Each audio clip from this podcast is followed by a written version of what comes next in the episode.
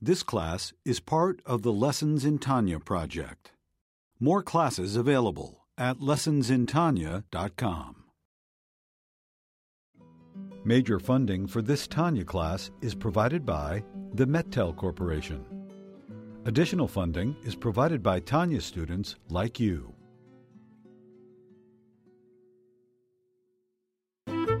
Lessons in Tanya. The Tanya of Rabbi Schneur Zalman of Liadi, taught by Rabbi Ben Zion Krasniansky. Tanya's text elucidated by Rabbi Yosef Weinberg.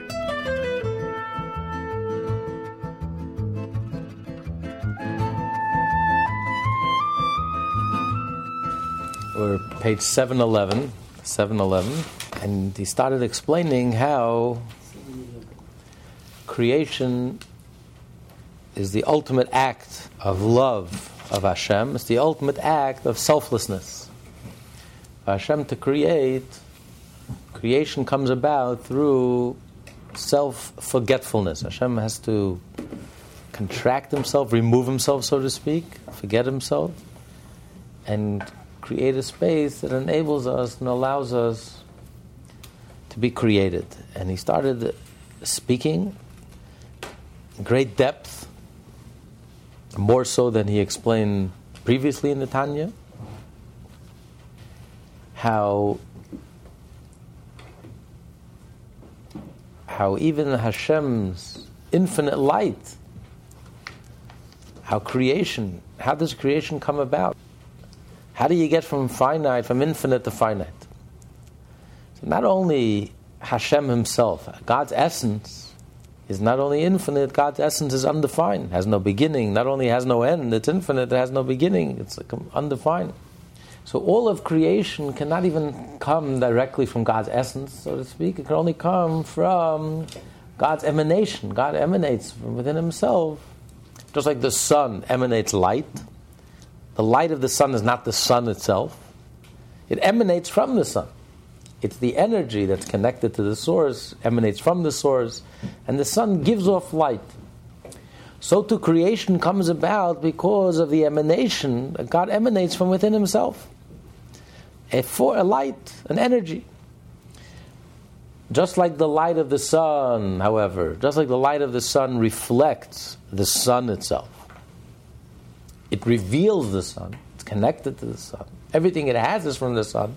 It can't be for one moment without the sun. It has nothing other than the sun, whatever the sun. Therefore, the properties of the light are a reflection of the orb of the sun. The sun is, a, is uh, a nuclear fusion, and therefore the sun gives off light and heat and energy. The rays of the sun. So too, God emanates from within Himself. God projects from within Himself the infinite light so we're talking about godliness. It's a reflection, it's a ray, it's a reflection from God Himself. So, so therefore, the infinite light of God is also infinite.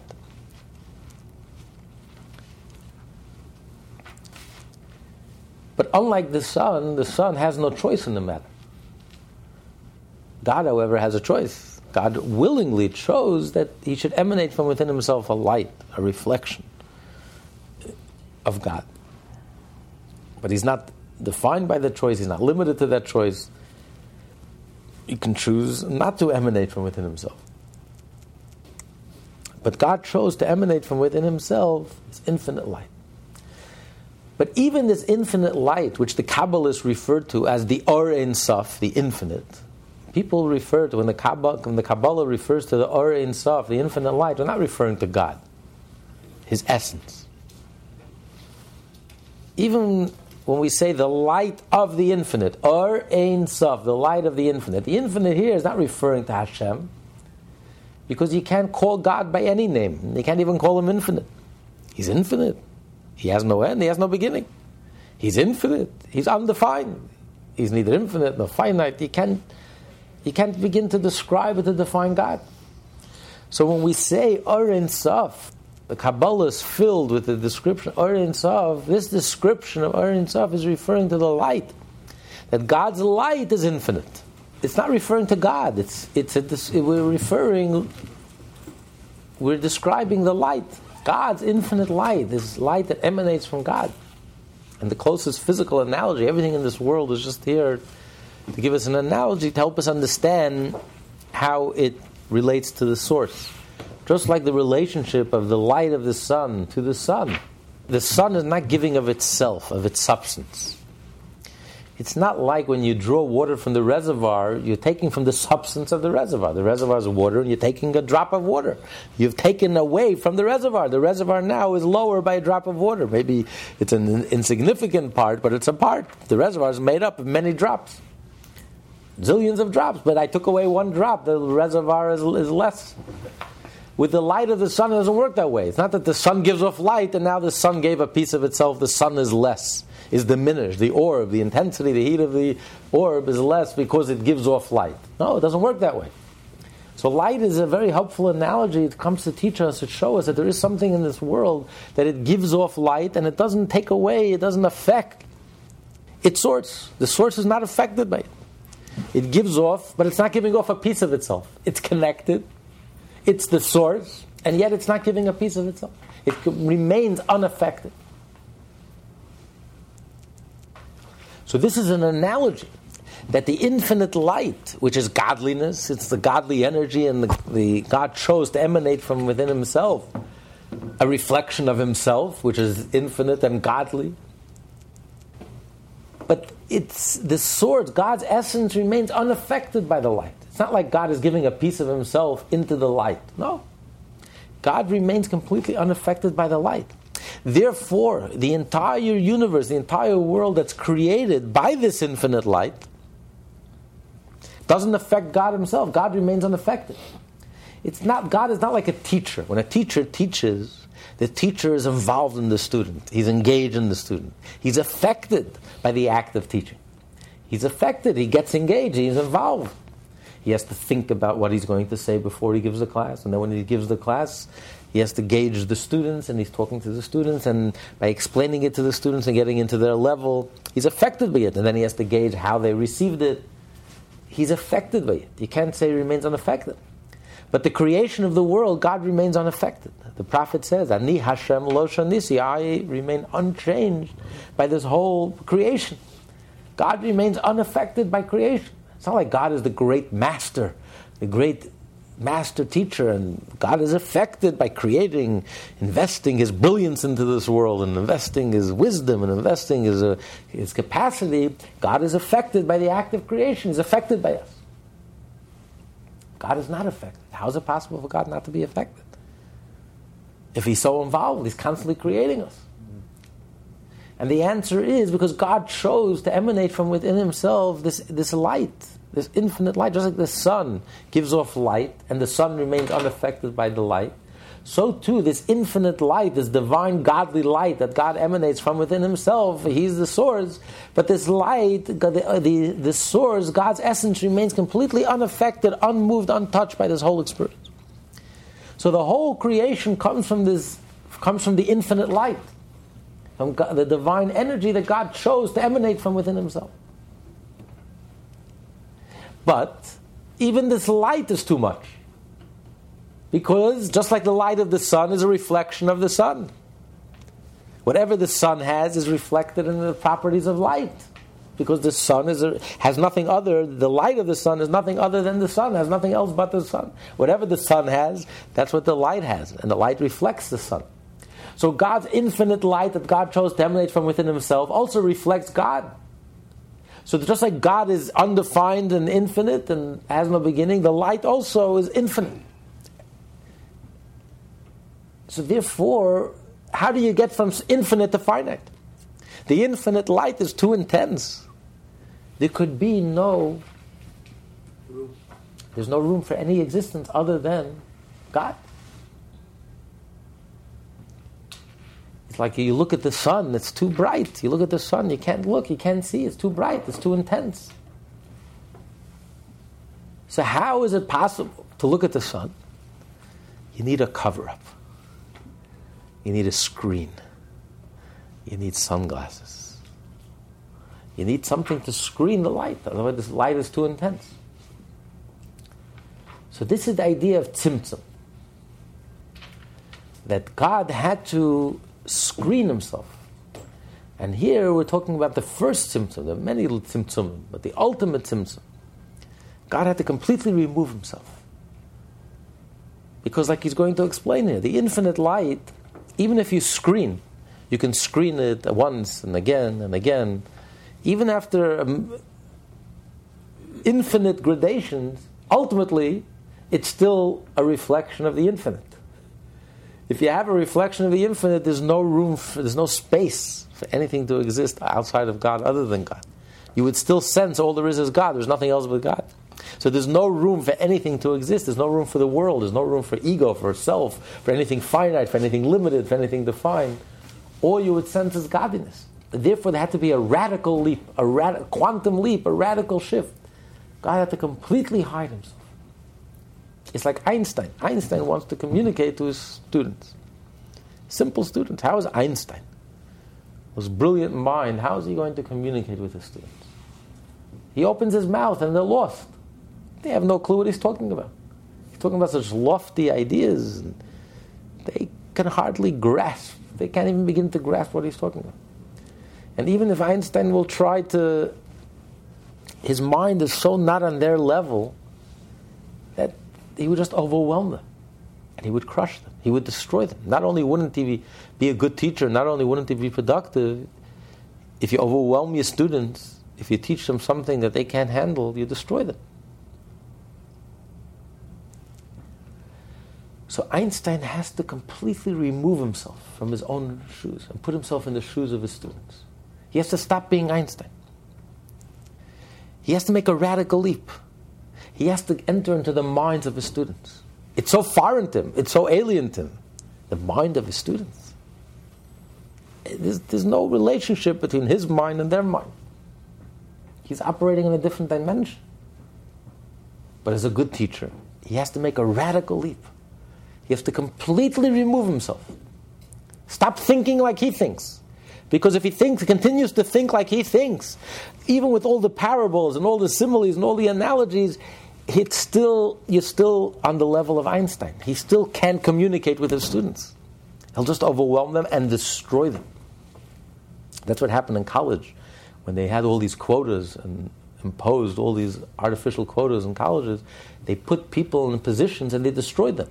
Because if you put a person in college and he's not ready for college, just to fill some quota to, to make your to appease your conscience, you're not doing the you're not doing you, you may feel good about it, but you're not doing the person any favor. You destroy them. You put them in an environment where they're completely not, un, not, ready. It's like taking a child who graduated from first grade.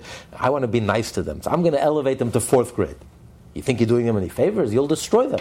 You'll destroy their ability to learn for the rest of their life. You'll destroy their mind because you're taking them to a level they can't understand. It's totally beyond them. And then you destroy their ability to learn. You have to be able to learn in your level, to absorb it, and grow confidently, step by step. So if Einstein still continued to think in his own level, and he would try to communicate with his students, he would lose them, he would destroy them. So Einstein has to completely forget about himself, forget about Einstein, and put himself in the shoes of his students, and start thinking like and then he can start communicating his ideas on their level. So that's the first step. That's what God did. The first step, the first tzimtzum. This is the tzimtzum that the Arizal talks about. This is the revolution of the Kabbalah of the Arizal. Rabbi Isaac Luria, the greatest Kabbalist that ever lived, the Einstein of Kabbalah. That in order for God to create the world, so first he desired to emanate from within himself a light, just like the sun gives off light. So God, so to speak, emanates from within himself a light, a reflection of himself, an infinite light, an infinite energy, that a reflection of himself, divine light. But even this light is too infinite, too dazzling. It would just overwhelm us. It would leave no room for existence it would completely destroy us. There would be no separation from God, nothing separate from God, no sense of separation, no sense of I, no sense of ego. We would be completely nullified within our source. So, how do you get from the infinite to the finite? From the Ein Sof, from the infinite light, to something finite? So, God had to make a radical leap, tzimtzum, completely hide himself, so to speak. Completely remove himself, so to speak. Not literally, but completely remove himself, so to speak, that we don't sense his presence, completely don't sense his presence, and then that created the space. That created the space that, then he emanated from within, from the infinite light, he emanated a ray of light, a limited light. And even that limited, that ray of light that he emanated from his infinite self into the space that he created, even that light was too much.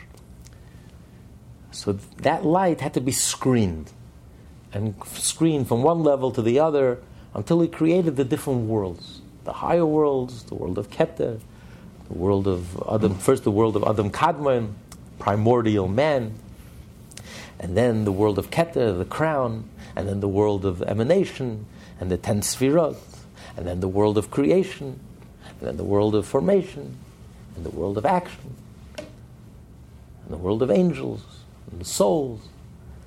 But all of this came from one gradation to the other, one screening. So these are the tzimtzumim, the murray, the infinite amount of tzimtzumim. But these tzimtzumim was taking from this light and going from gradation to gradation, screening it from one level to another level, enabling, allowing for something finite. So to get from the infinite to the finite, the only way is through tzimtzum. And that's basically what we started discussing the other week. And this act of selflessness, this act where God completely removed himself as the ultimate act of love, that God loves us so much that he completely removed himself just in order to enable us to exist.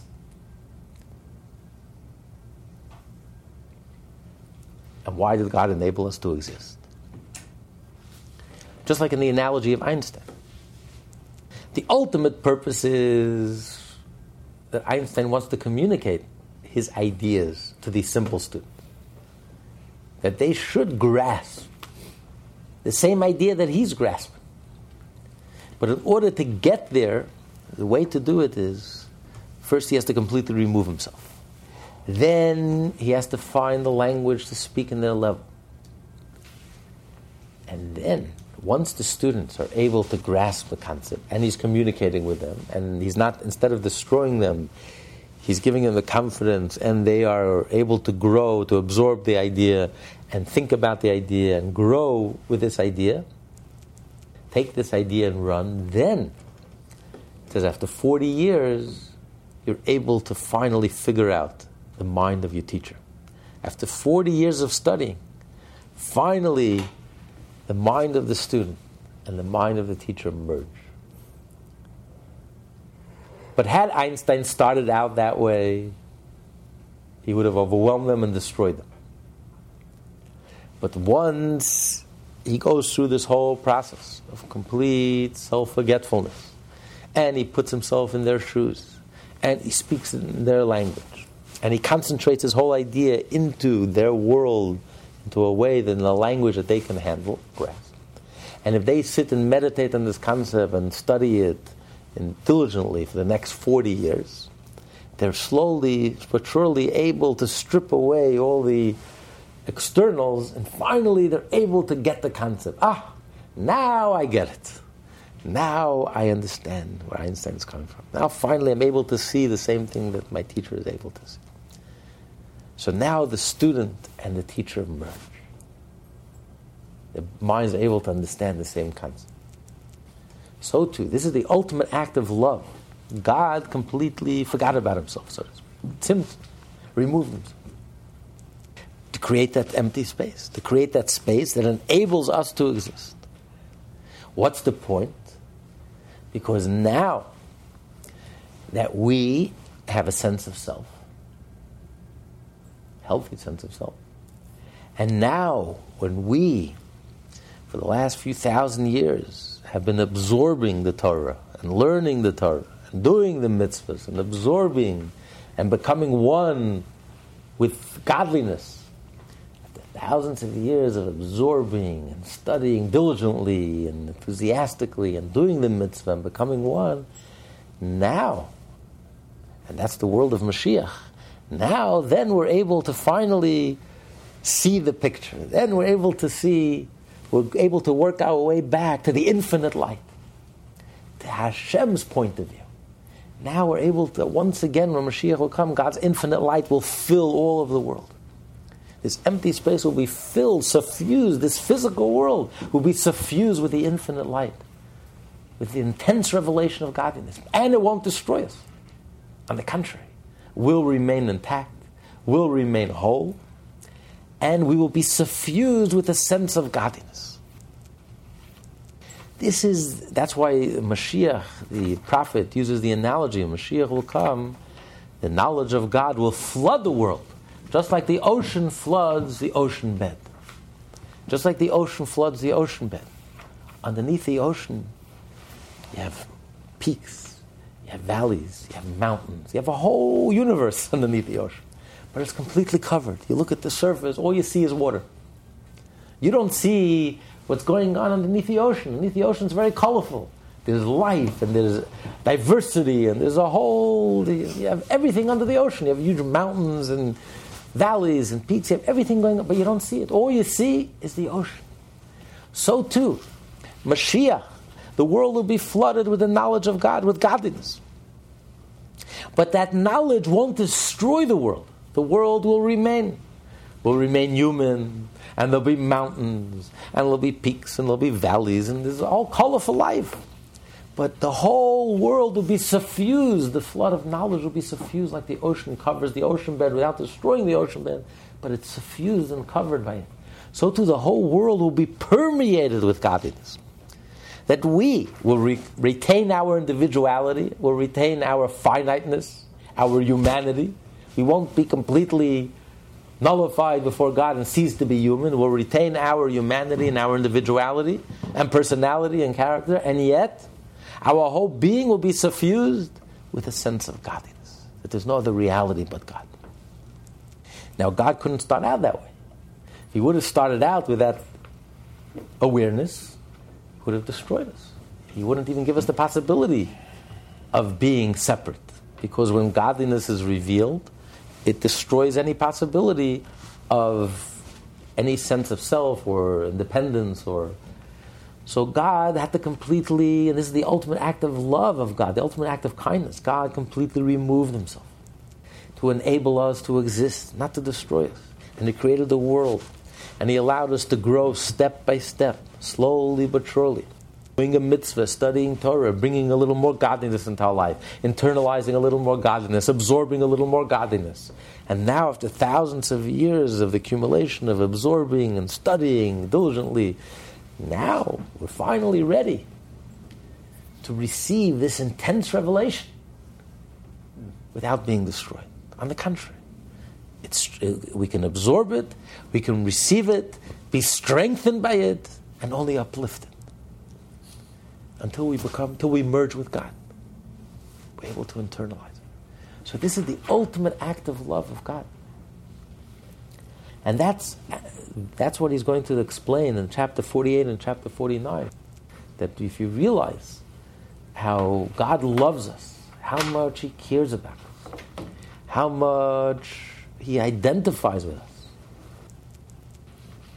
Like he said earlier, God is not called the God of angel Michael, Michal, or the God of angel Gabriel, Gabriel, or the God of angel, angel Raphael. God doesn't associate his name with angels. But God associates his name with Abraham, Isaac, and Jacob. The God of Abraham, the God of Isaac, and the God of Jacob. And every single Jew says, when you make a blessing, you do a mitzvah, Baruch atah Hashem Elokeinu. He's our God. Elokai, my God. God associates himself with each and every one of us, not with the angels, with us. He's attracted to us, he loves us, he cares about us, and he married us at Sinai. And he took us out of Egypt personally. And he took us into his innermost chamber.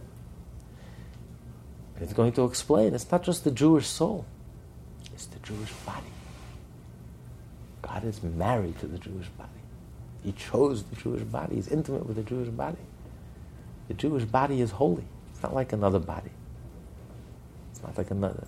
So when you realize the love, how much God loves us, And He married us, and He chose us, and He's intimate with us, and He named Himself, and He, and he went through this whole process of totally removing Himself, the ultimate act of love. He sacrificed Himself just in order to enable us to have this relationship and appreciate this relationship and to grow step by step until we're able to absorb and internalize the infinite light. How can we help ourselves but reciprocate God's love for us? God loves us. We can't help but love God in return. And if it means a little sacrifice, of course. If God can sacrifice himself for us. So, to be Jewish means you have to sacrifice. What's the big deal?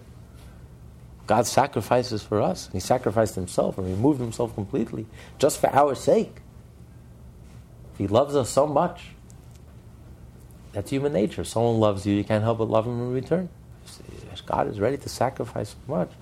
What are the sacrifices that God is asking us to do? If we need a little sacrifice in our daily life, so we'll sacrifice. So, and it's an act of it's a it's a labor of love. It's an act of love. God sacrifices for us. We'll sacrifice for Him.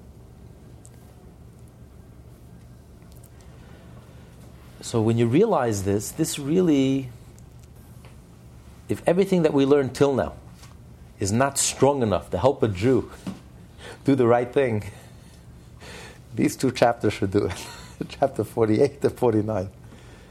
Because when you realize how Hashem associates himself with us, and identifies with us, and he says, I am your God and you are mine, you belong to me, and I'm intimate with you, and I and God sacrificed himself for us, then how could I not be Jewish? Mean, being Jewish means so much. God is married to us. This is, then this is the essence. This is everything. So I'll make a sacrifice.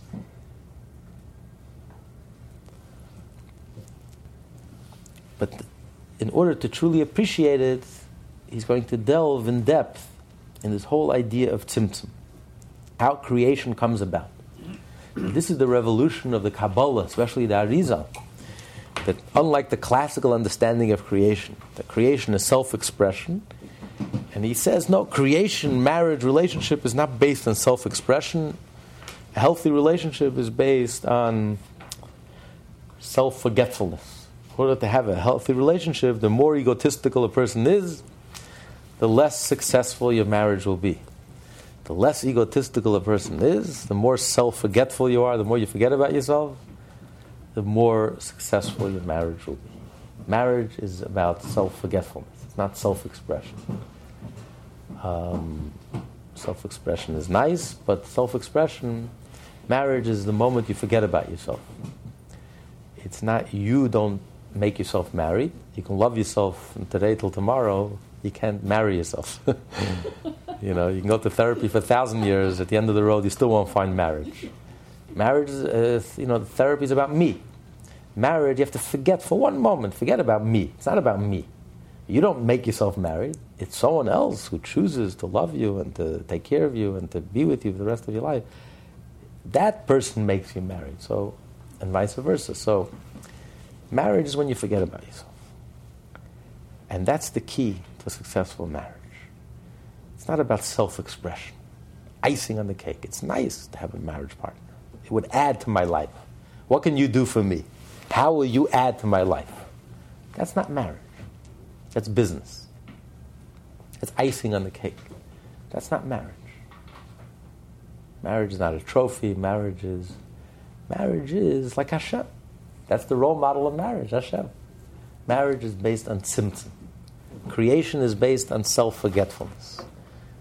Creation is not self expression. Marriage is not self expression. Marriage is self forgetfulness. And the more self forgetful we are, the less egotistical we are, the more successful we'll be. And vice versa. And we learn this from Hashem. And this is a revolutionary approach to marriage. It's a revolutionary approach to how we approach our fellow Jew.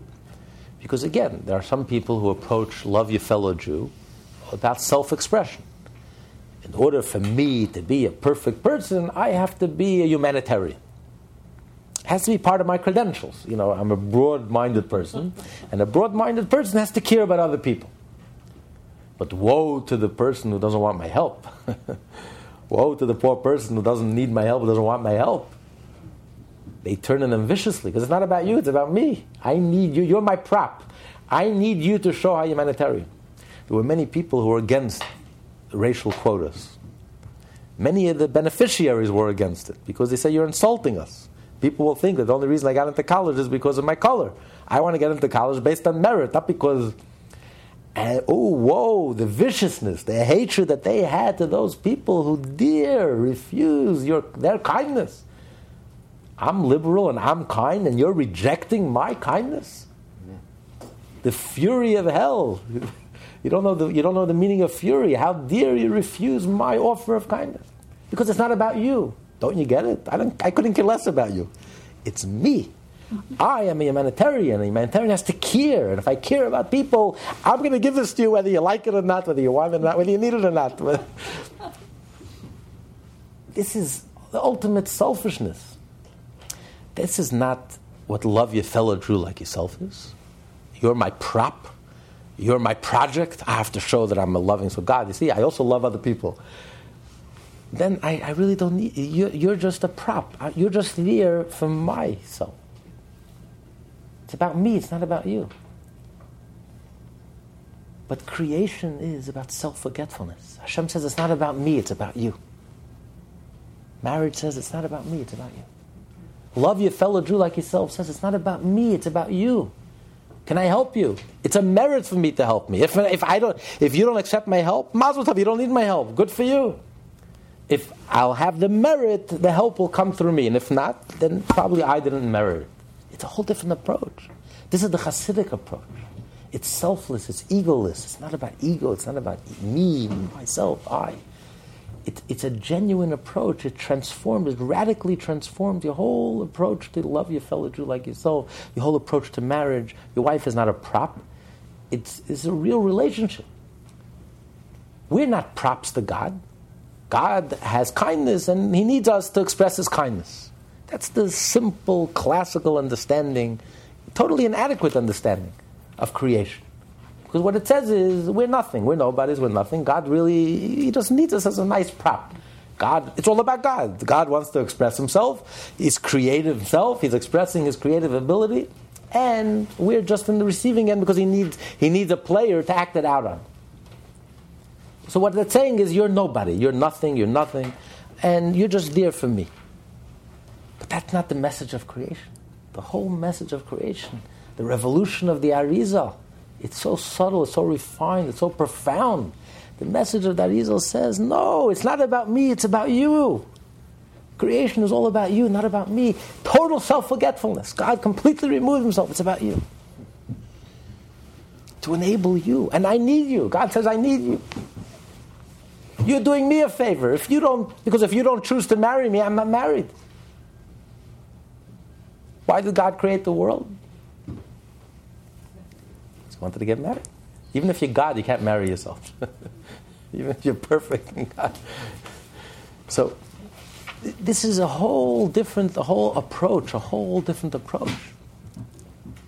So when you realize that the whole creation is based on tzimtzum, on God removing Himself, sacrificing Himself, and it's not about God, it's about us. Then we can't help but reciprocate and love God in return. So now we're going to start elaborating on this whole idea of tzimtzum, that how do we get from the infinite light, even the light, the Or Ein Sof, which refers to the light, not Hashem himself, the infinite light uh, that God chose to emanate from within himself. Even this infinite light is too infinite. How do you get from there to a finite world?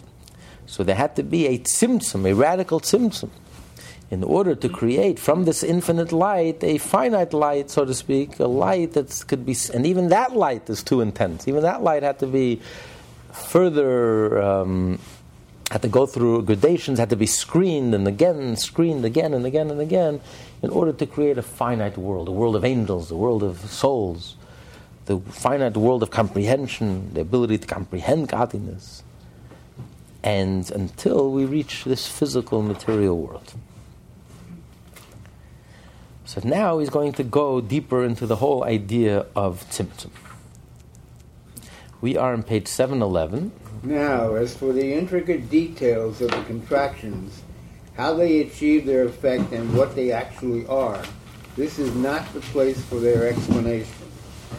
But in general, they are something in the nature of an obscuring and concealment of the flow of light and vitality, so that the light and vitality should illumine and reach the lower creatures in a revealed manner, pervading them and acting in them and animating them in such a way that they exist ex nihilo. Okay, it seems like a contradiction.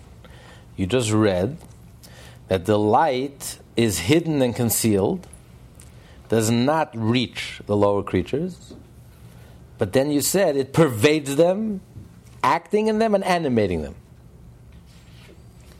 Does it reach the lower creatures or it doesn't reach the lower creatures? First, you said it doesn't reach the lower creatures. So that the light should, um, they're hidden, the light is hidden, it obscures the light, it conceals the light. That it should not, so the light should not illuminate and reach the lower creatures in a, in a, in a revealed manner. He should say should not illuminate. He's missing the word not, okay. Uh, should not illuminate. Yeah, a big difference. Should not illumine and reach the lower creatures in a revealed manner. And then he continues, pervading them and acting them and ad- animating them in such a way they exist ex nihilo. If he's completely hidden and concealed, and he does not illuminate and does not reach them, how does he am- animate and create them? And the answer is that it's two different things. He could pervade them, act in them and animate them and yet be t- totally concealed. Because take life. We all fe- feel, we all sense that we're alive, but we don't sense the godliness, the divinity of life. We know that we're alive, we feel the energy. We all love energy, we want energy, we want to be alive, we want to feel, be energetic, we want to feel vital and full of energy, pumped up with energy. We feel that we're alive, we feel that we have energy. You look at the tree, you see a, a life. The tree grows, there's a life, there's a movement, organic. You see an animal, an animal is roving, an animal roams, an animal is alive. A human being is alive. The imagination is fired up. You're constantly wondering and thinking and figuring things out and we're alive, and we love to be alive. So we sense that we're alive. So the energy does pervade us, it activates us, it creates us, it's within us. The energy is within us, it moves within us, and we sense the energy. And yet it's completely hidden and concealed, it's not illuminated.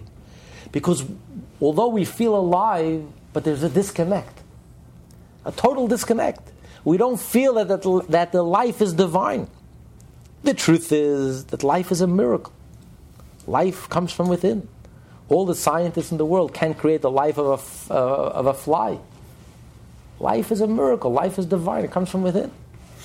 But we don't sense the divinity of life. We look at life and we're like blind, deaf, and dumb. Oh, we're alive? Oh, really? Yeah, okay. Let's go back to sleep. You're alive. What do you mean? you know what? Life? The miracle of life. If we were a sane society, everyone would be running to the maternity wards. After work, they would make stadiums around the, the maternity wards. People would just come to watch the miracle of life. It's the greatest miracle, most astonishing miracle. It happens every day. Instead, we build stadiums around adults standing with sticks and balls. It's, it's, just, it's just an insane world. We just, you know, we have everything upside down. Because we don't make the connection between the divinity of life. We don't realize the miracle of life. We're looking at it, we're staring it in the face, we see it, and ah, uh, okay, what else? I, we there's a total disconnect. There's no greater hiddenness. While the energy pervades us, is within us, and activates us, and creates us, and sustains us, and we sense the energy, and yet there's a total disconnect. There's no, We don't sense the miracle. We don't sense the divine. We don't sense the whole thing is astonishing, inexplicable. It's from within. It's godly. It's not external. It's not a mechanical event. It's not a machine. Life is not a machine. Machines you put together. You know, it's a mechanical event. You force. You force the wheels to move. It's not alive. But something to be alive, to see a shoot, an offshoot to start to take root and to grow in front of your eyes, life developing. You see a little baby grow. I mean, it's, it's just astonishing. You see yourself grow, and but but we don't we don't we don't get excited. There's a disconnect. So this is the idea of tzimtzum that God hides and conceals His life while He's within us and while He's activating us and creating us and sustaining us, and we feel the energy, and we're like completely blind, deaf, and dumb, and we don't sense the divinity, the miraculous, the, the spectacular, the the miracle. This is the tzimtzum. God has the ability to hide. God is God hides very well. Plays a good game of hide and seek. He wants us to seek. Point of the hiding is not to remain in hiding. The point of the hiding is we should be wise enough to seek him out, to start questioning, to start wondering. You know, the Jews, were, the Jews were chosen to be the investigative reporters. He left us enough clues if you're curious, if you open your mind, you left us enough clues. You know, this, doesn't make sense. Scientists doesn't have an answer for this, and they can't explain that, and this explanation is inadequate. And enough clues to figure out. Wait, wait, wait a minute. There's something going on here. this is a conspiracy. There's something going on here. This is a lot deeper going on than meets the eye. This is all divine. This is all miraculous. This is spectacular. This is astonishing that there is existence altogether, that there's life. Do you know the chances of life existing in this world? Mathematically, it's impossible. For everything to be so perfect, the molecules and water and air, mathematically, the chances of life existing in this world mathematically is off the charts. I mean, the, the number doesn't even, you know, we don't even, I, what to call that number. It's beyond trillions, zillions. The chances of everything being so perfect mathematically is almost an impossibility. That's where there's a scientist, scientist that wrote that it's impossible to have life anywhere else in the universe because life like this, the chances mathematically, physical life, it's a miracle. So, but we take it for granted. But if you really open your eyes and you think about it, it's an astonishing miracle that everything is so perfect and that we exist and life is able to flourish. And God left enough clues. If you're only honest and open, you can figure it out. But He wants us to figure it should be our discovery. He wants our name on, on, the, on, the, on the story. He wants your, your name. You should own the story. You know, it's your discovery. You figured it out and you realize and you opened your eyes and you revealed, uncovered the, the truth. So it's waiting to be peeled away. It's waiting to be uncovered. But you have to uncover it. You have to lift up the blanket. You have to uncover it. so this is the idea of Tzimtzum.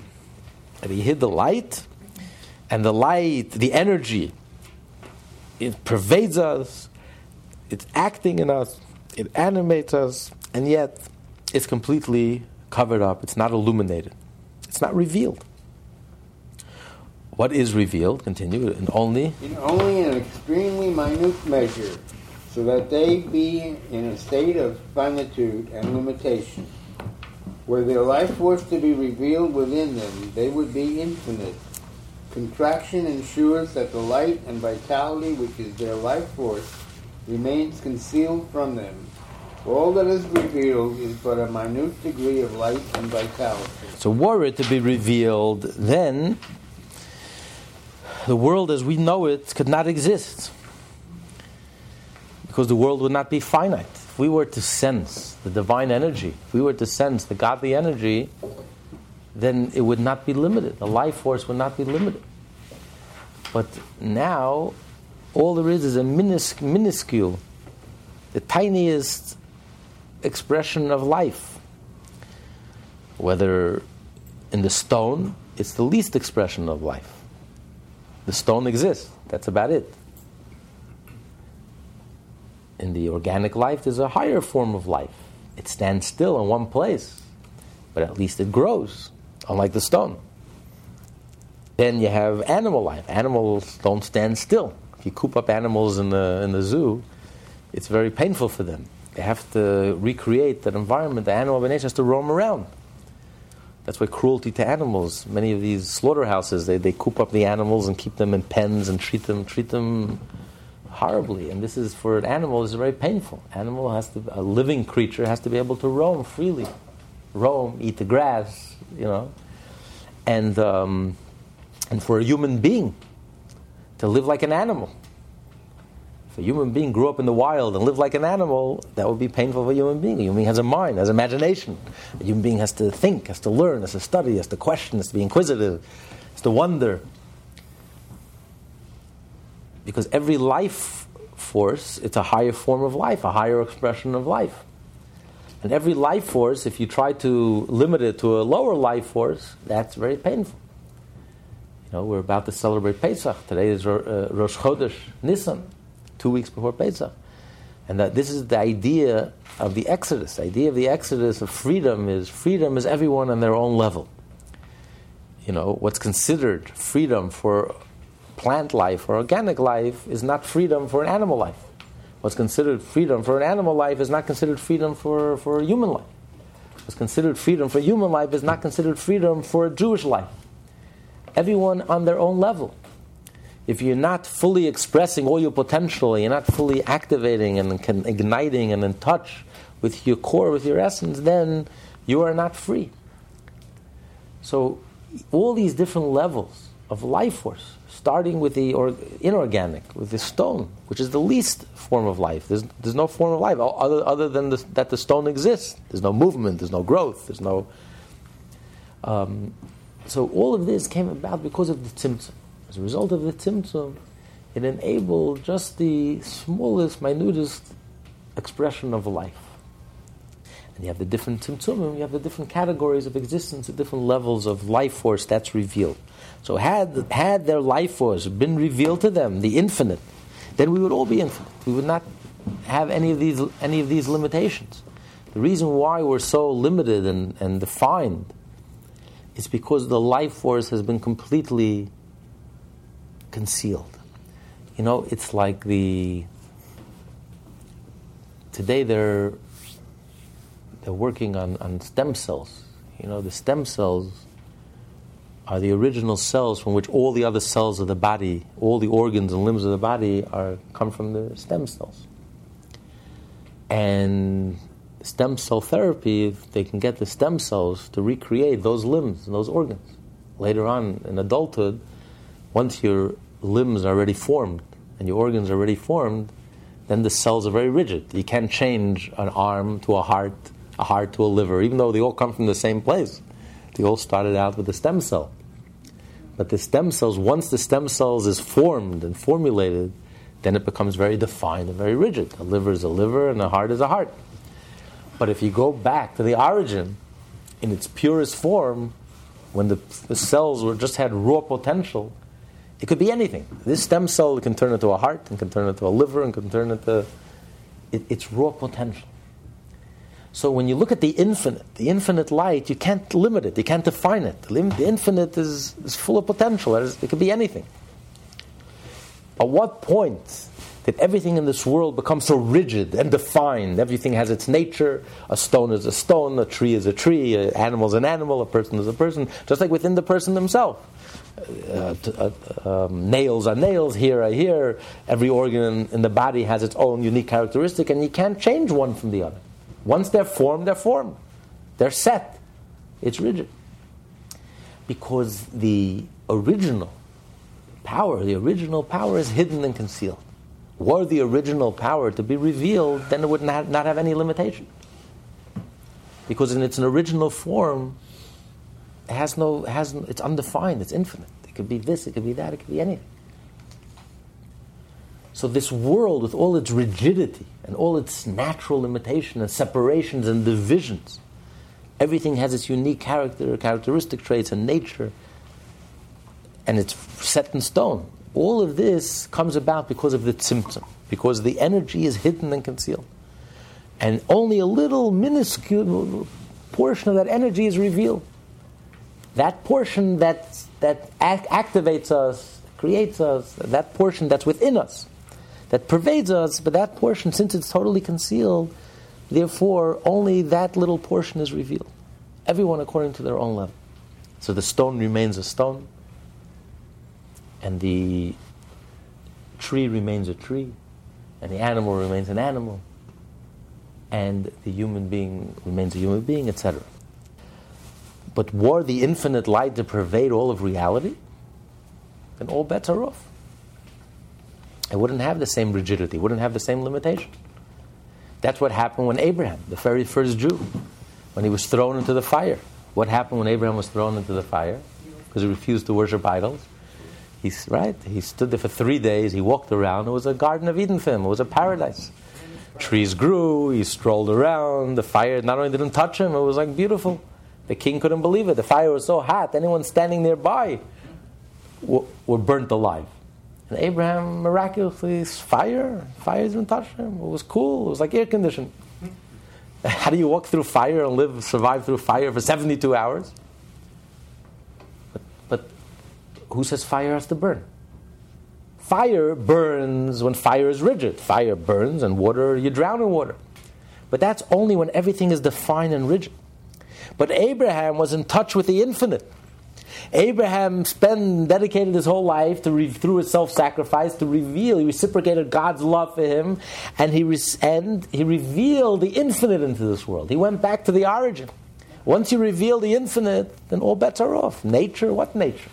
Who says fire has to burn? Who says fire has to burn? When the Baal Shem Tov, the Baal Shem Tov used to um, love light, and one time the lights he ran out of light. So he told the students it was the middle of winter, a European winter, uh, you know, Russian winter, uh, Eastern European winter. He says, take the icicles, pieces of ice, bring them to the synagogue, and we'll light the icicles. The same God that says that the wood should burn, the icicles will burn. Who says icicles? Who says only only? As as Rabbi Chanina ben says, the one who said his wife ran out of oil. He says whoever said that oil should burn will say that, that vinegar should burn. Who says, who says only oil has to burn? Vinegar will also burn. When you are miraculous, when your whole life is miraculous, when, your whole, when you're connected with the infinite light, when you're connected with the infinite, the Or Ein Sof, with Hashem Himself, then nature, what nature? There's no rigidity. And what we're discovering today, the revolution of today, incredible revolution. And this is, this is a harbinger of Mashiach that they're able to extract stem cells from mature cells. They don't need this whole controversy of using stem cells. It's, you know, it's morally questionable to take from the, you know, from the stem cells, but they're able now to take cells, fully formed cells, and go back in time, bring them back to their level, to their origin when they were stem cells, and they're therefore they're able to create anything from those cells. So this is the amazing ability, which we all have, the ability of to do teshuvah. That even as adults, and even we're already formulated, and we're rigid, and we're stuck, and we're already formed, and we're adults, and it's so hard to change. But nevertheless, Hashem empowered us. We have the ability to go back to that beginning, to that innocence, touch the infinite. And therefore, we can recreate, we can change our whole life around, upside down, 180 degrees. We can completely transform our lives around from negative to positive, from bitter to sweet, from sin to mitzvah. Because once you go back to the infinite, to the origin, all bets are off. It's completely undefined and infinite. But so that's what he's saying. Had this infinite light been revealed, then there would be no rigidity. You wouldn't have any of these division, these rigid divisions and limitations. Then we would not be finite. We would all be infinite. It's only because God had to completely hide and conceal his energy and only reveal a minuscule part of the energy, the tip of the tip of the iceberg. That's the energy that we feel animating us and creating us, the energy that we absorb, that we're able to feel. Therefore, we have all these divisions and we have all these uh, separations. This light and vitality uh, that it is revealed within them after the contraction constitutes an infinitesimal illumination and is truly considered as nought when compared with the quality of the limitless and infinite, infinite elimination, and there there is no reference or relation between them, which means they are not quantitatively f- different, not even immensely different in quantity, but of a wholly different and incomparable quality. There's no comparison. You can't even compare. You can compare two items a huge item, a small item. Uh, you could compare a zillion with one. Okay, it's very far, it's very distant, but nevertheless, it's still comparative. You're in the same family. A zillion is made up of a zillion ones. So you, you can add one to a zillion, you can take off one from a zillion. So there's some connection, there's some relationship.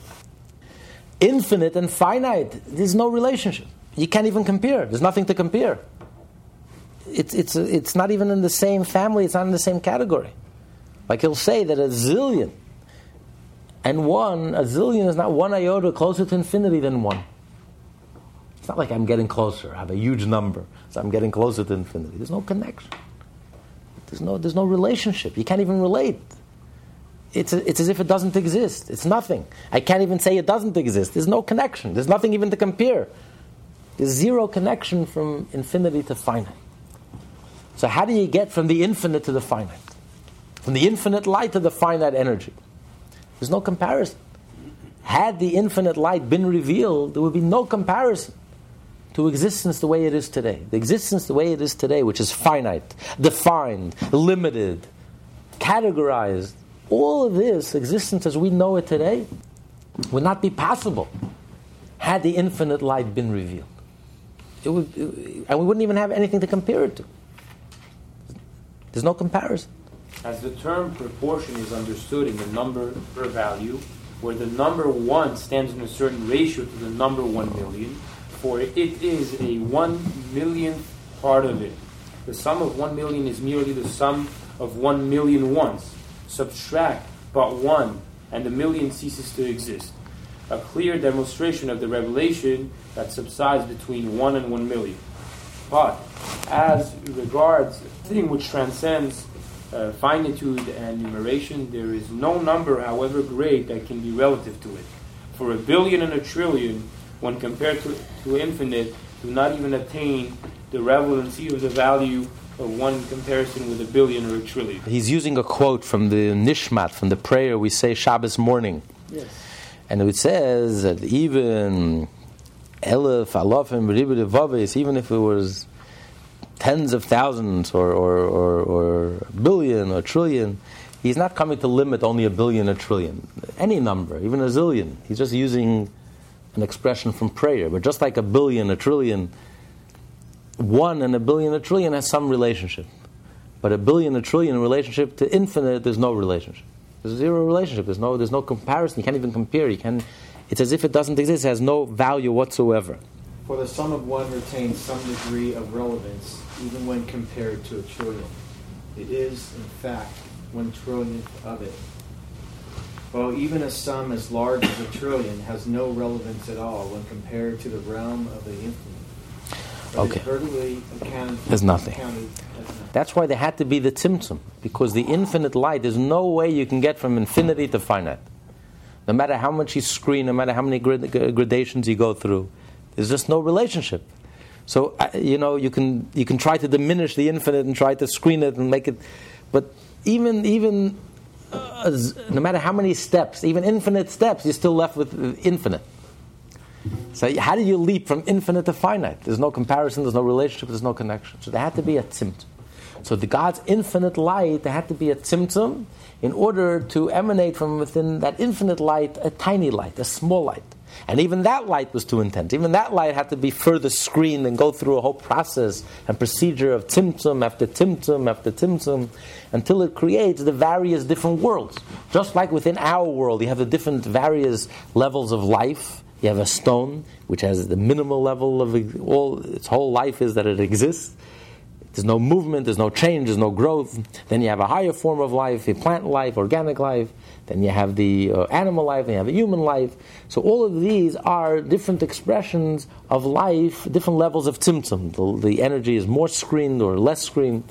But all of it had to come about through tzimtzum. Because without tzimtzum, if the infinite godly light was revealed, not only God's essence, but God's infinite light that He emanated from within Himself, if that was revealed, then life as we know it, existence as we know it, could not exist. We would be completely nullified before God, inseparable and one with God. This class is part of the Lessons in Tanya project. More classes available at lessonsintanya.com.